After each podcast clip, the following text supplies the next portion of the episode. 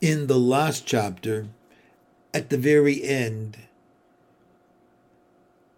Les and Jess were celebrating Christmas Day.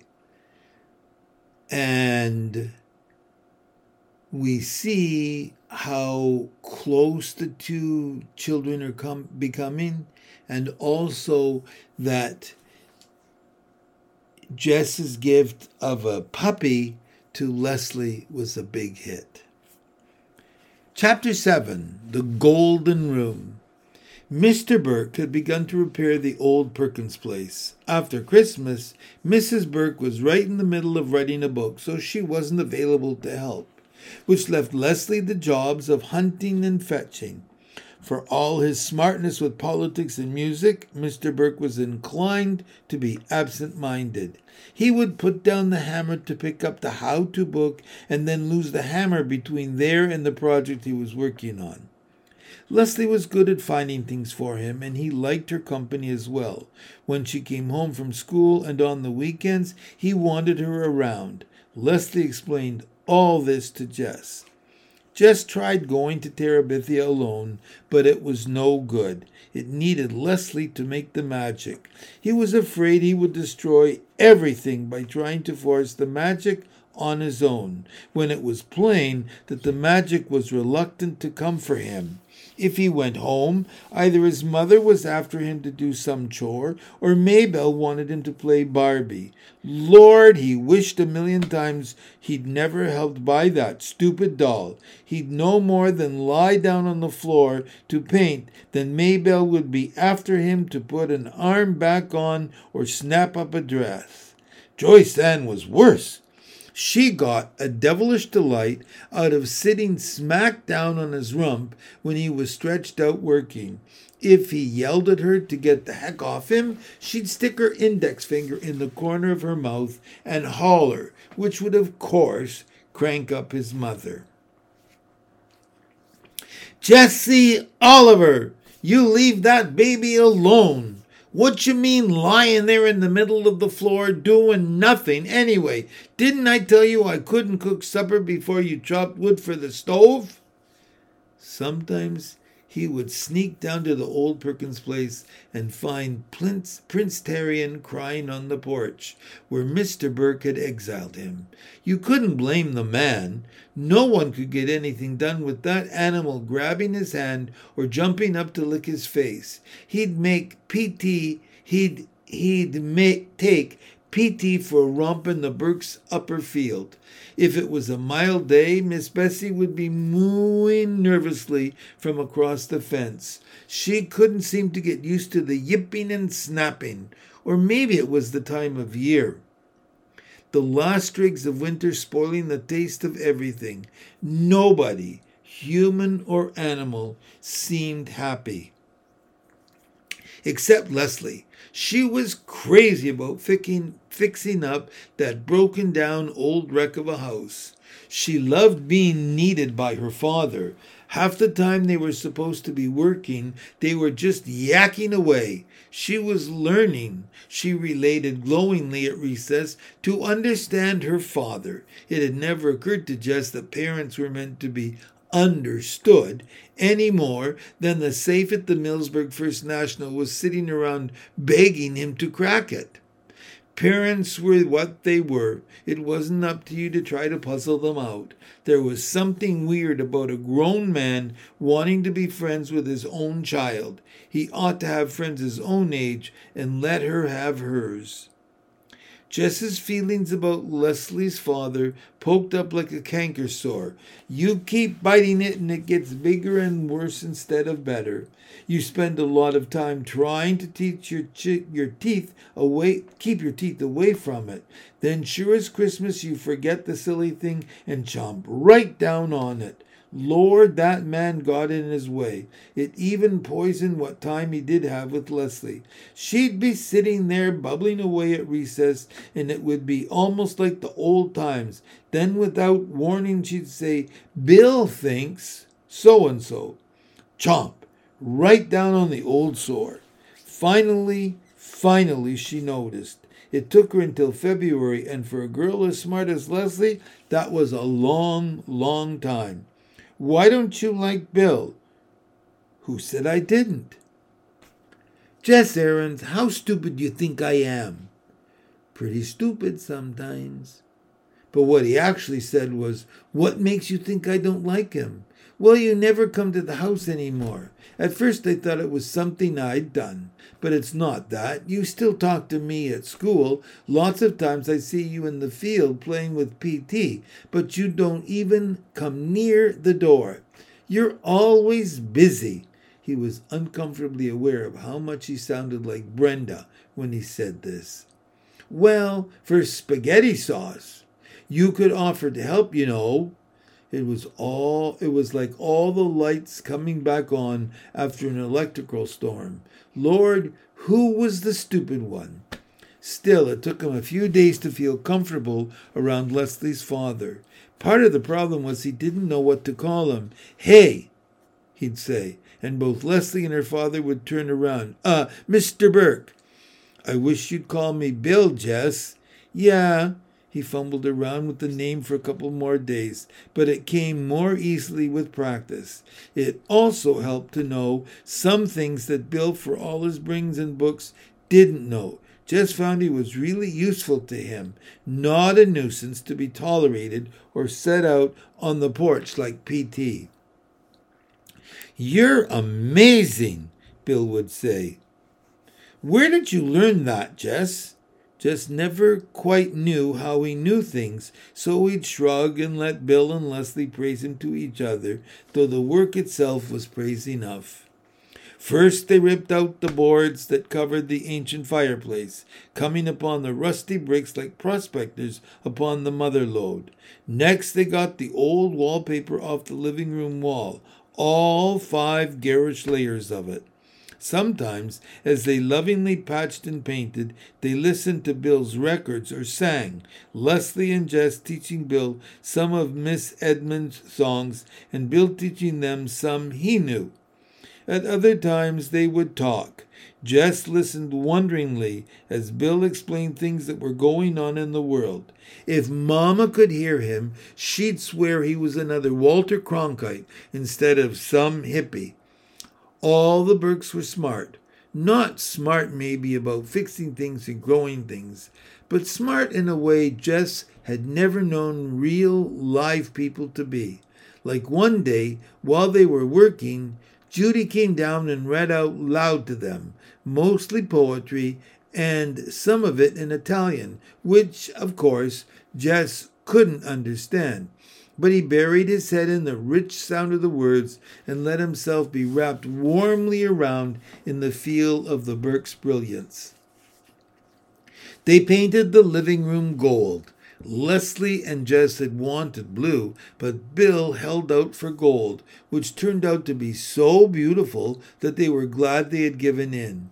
The sun would slant in from the west in the late afternoon until the room was brimful of light. Finally, Bill rented a sander from Millsburg Plaza, and they took off the black floor paint down to the wide oak boards and refinished them. No rugs, Bill said. No, agreed Judy. It would be like putting a veil on the Mona Lisa. When Bill and the children had finished razor blading the last bits of paint off the windows and washed the panes, they called Judy down from her upstairs study to come and see. The four of them sat down on the floor and gazed around. It was gorgeous. Leslie gave a deep, satisfied sigh. I love this room, she said. Don't you feel the golden enchantment of it? It is worthy to be. Jess looked up in sudden alarm. In a palace! Relief. In such a mood, a person might even let a sworn secret slip but she hadn't, not even to Bill and Judy, and he knew how she felt about her parents. She must have seen his anxiety because she winked at him across Bill and Judy, just as he sometimes winked at May Belle over Joyce Ann's head. Terabithia was still just for the two of them. The next afternoon they called PT and headed for Terabithia. It had been more than a month since they had been there together, and as they neared the creek bed, they slowed down. Jess wasn't sure he still remembered how to be a king. We've been away for many years, Leslie was whispering. How do you suppose the kingdom has fared in our absence? Where have we been? Conquering the hostile savages on our northern borders, she answered. But the lines of communication have been broken, and thus we do not have tidings of our beloved homeland for many a full moon. How was that for regular queen talk? Just wished he could match it. You think anything bad has happened? We must have courage, my king. It may indeed be so. They swung silently across the creek bed. On the farther bark bank, Leslie picked up two sticks. Thy sword, sire, she whispered. Jess nodded. They hunched down and crept toward the stronghold like police detectives on TV. Hey, Queen, watch out! Behind you! Leslie whirled and began to duel the imaginary foe. Then more came rushing upon them, and the shouts of the battle rang through Terabithia. The guardian of the realm raced about in happy puppy circles, too young as yet to comprehend the danger that surrounded them all. They have sounded the retreat, the brave, brave queen cried. Yea! Drive them out utterly so they may never return and prey upon our people. Out you go! Out! Out! Out! All the way to the creek bed, they forced the enemy back, sweating under their winter jackets. At last, Terabithia is free once more. The king sat down on a log and wiped his face, but the queen did not let him rest long. Sire, we must go at once to the grove of the pines and give thanks for our victory. Jess followed her into the grove where they stood silently in the dim light. Who do we thank? he whispered. The question flickered across her face. Oh God, she began. She was more at home with magic than religion. Oh, spirits of the grove. Thy right arm hast given us the victory. He couldn't remember where he'd heard that one, but it seemed to fit. Leslie gave him a look of approval. She took up the words, Now grant protection to Terabithia, to all its people, and to us its rulers. Aroo! Just tried hard not to smile. And to its puppy dog. And to Prince Terrien, its guardian and jester. Amen. Amen. They both managed somehow to keep the giggles buttoned in until they got out of the sacred place.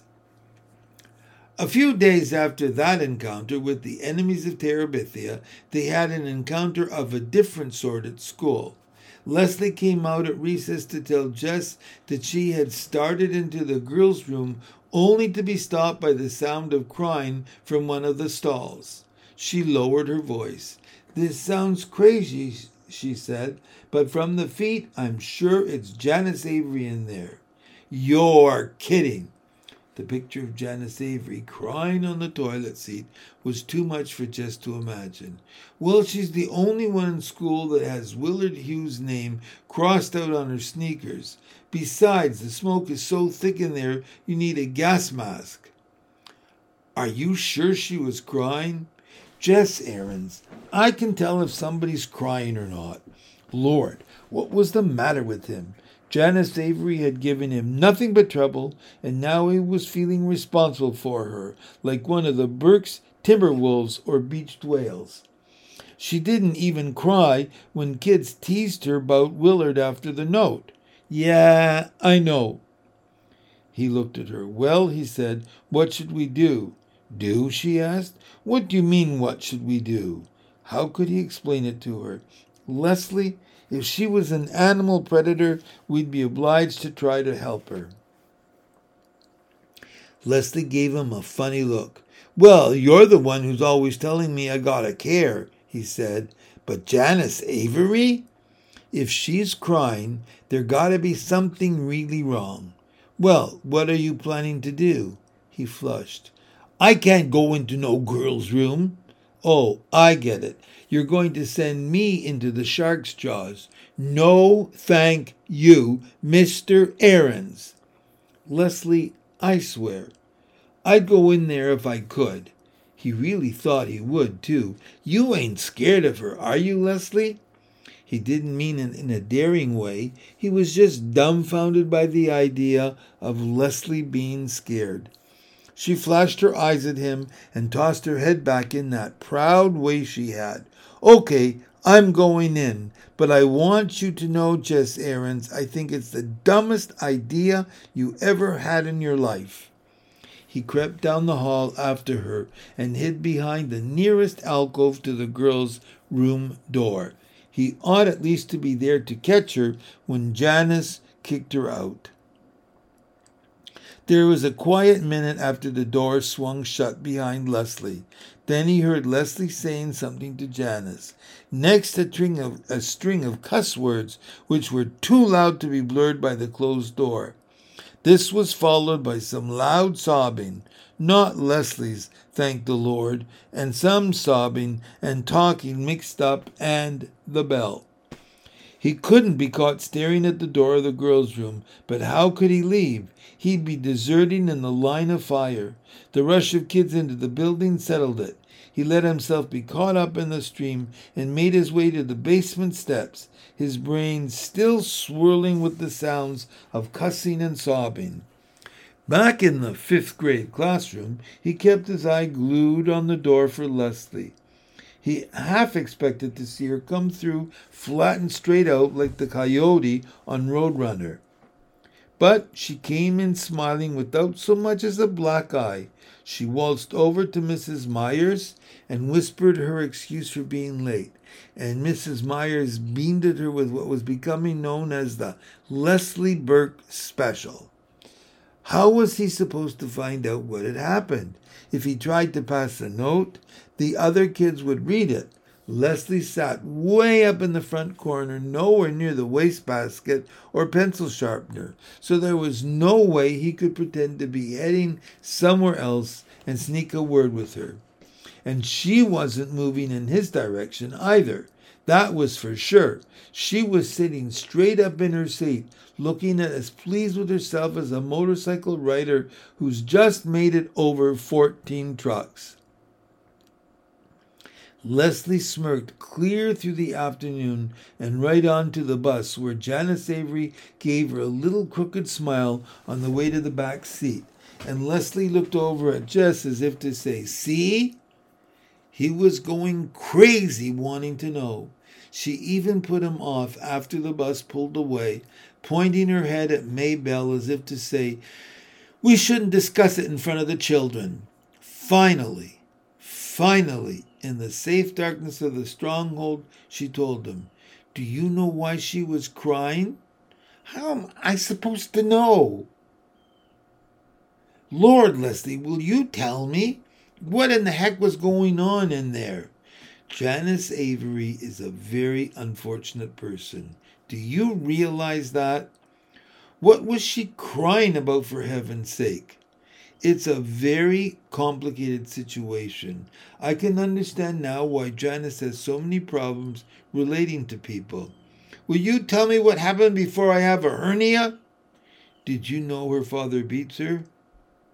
Lots of kids' fathers beat them. Will you get on with it? No, I mean really beats her. The kind of beatings they take people to jail for in Arlington. She shook her head in disbelief. You can't imagine. Is that why she was crying? Just 'cause her father beats her? oh no, she gets beaten up all the time. She wouldn't cry at school about that. Then what was she crying for? Well, Lord, Leslie was loving this. She'd string him out forever. Well, today she was so mad at her father that she told her so called friends, Wilma and Bobby Sue, about it. Yeah? And those two, two. She looked for a word vile enough to describe Janice Avery's friends and found none. Those two girls blabbed it all over the seventh grade. Pity for Janice Avery swept across him. Even the teacher knows about it. Boy! The word came out like a sigh. there was a rule at Lark Creek more important than anything Mr. Turner made up and fussed about. That was the rule that you never mixed up troubles at home with life at school. When parents were poor or ignorant or mean or even just didn't believe in having a TV set, it was up to their kids to protect them. By tomorrow, every kid and teacher in Lark Creek Elementary would be talking in half snickers about Janice Avery's daddy. It didn't matter if their own fathers were in the state hospital or the federal prison. They hadn't betrayed theirs, and Janice had. Do you know what else? What? I told Janice about not having a TV and everyone laughing. I told her I understood what it was like to have everyone think I was weird. What did she say to that? She knew I was telling the truth. She even asked me for advice as if I was dear Abby. Yeah? I told her just to pretend she didn't know what on earth Wilma and Bobby Sue had said or where they had gotten such a crazy story, and everybody would forget about it in a week. She leaned forward, suddenly anxious. Do you think that was good advice? Lord, how should I know? Make her feel better? I think so. She seemed to feel a lot better. Well, it was great advice then. She leaned back happy and relaxed. Know what, Jess? What? Thanks to you, I think I now have one and one half friends at Lark Creek School. It hurt him for it to mean so much to Leslie to have friends. When would she learn they weren't worth her trouble? Oh, you got more friends than that. Nope. One and one half. Monster Mouth Myers doesn't count. There, in their secret place, his feelings bubbled inside him like a stew on the back of the stove. Some sad for her and her lonesomeness, but chunks of happiness too. To be able to be Leslie's one whole friend in the world, as she was his, he couldn't help being satisfied about that. That night, as he started to get into bed, leaving the light off so as not to wake the little girls, he was surprised by May Belle's shrill little Jess. How come you still awake? Jess, I know where you and Leslie go to hide. What do you mean? I followed you. He was at her bedside in one leap. You ain't supposed to follow me. How come? Her voice was sassy. He grabbed her shoulders and made her look him in the face. She blinked in the dim light like a startled chicken. You listen here, May Belle Aarons, he whispered fiercely. I catch you following me again, your life ain't worth nothing. Okay, okay. She slid back into the bed. Boy, you're mean. I ought to tell Mama on you. Look, May Belle. You can't do that. You can't tell Mom about where me and Leslie go she answered with a little sniffling sound. He grabbed her shoulders again. He was desperate. I mean it, May Belle. You can't tell nobody nothing. He let her go. Now I don't want to hear about you following me or squealing to Mama ever again. You hear? Why not? Because if you do, I'm going to tell Billie Jean Edwards you still wet the bed sometimes. You wouldn't! Boy, girl, you just better not try me. He made her swear on the Bible never to tell and never to follow, but still he lay awake a long time. How could he trust everything that mattered to him to a sassy six year old? Sometimes it seemed to him that his life was delicate as a dandelion. One little puff from my direction and it was blown to bits.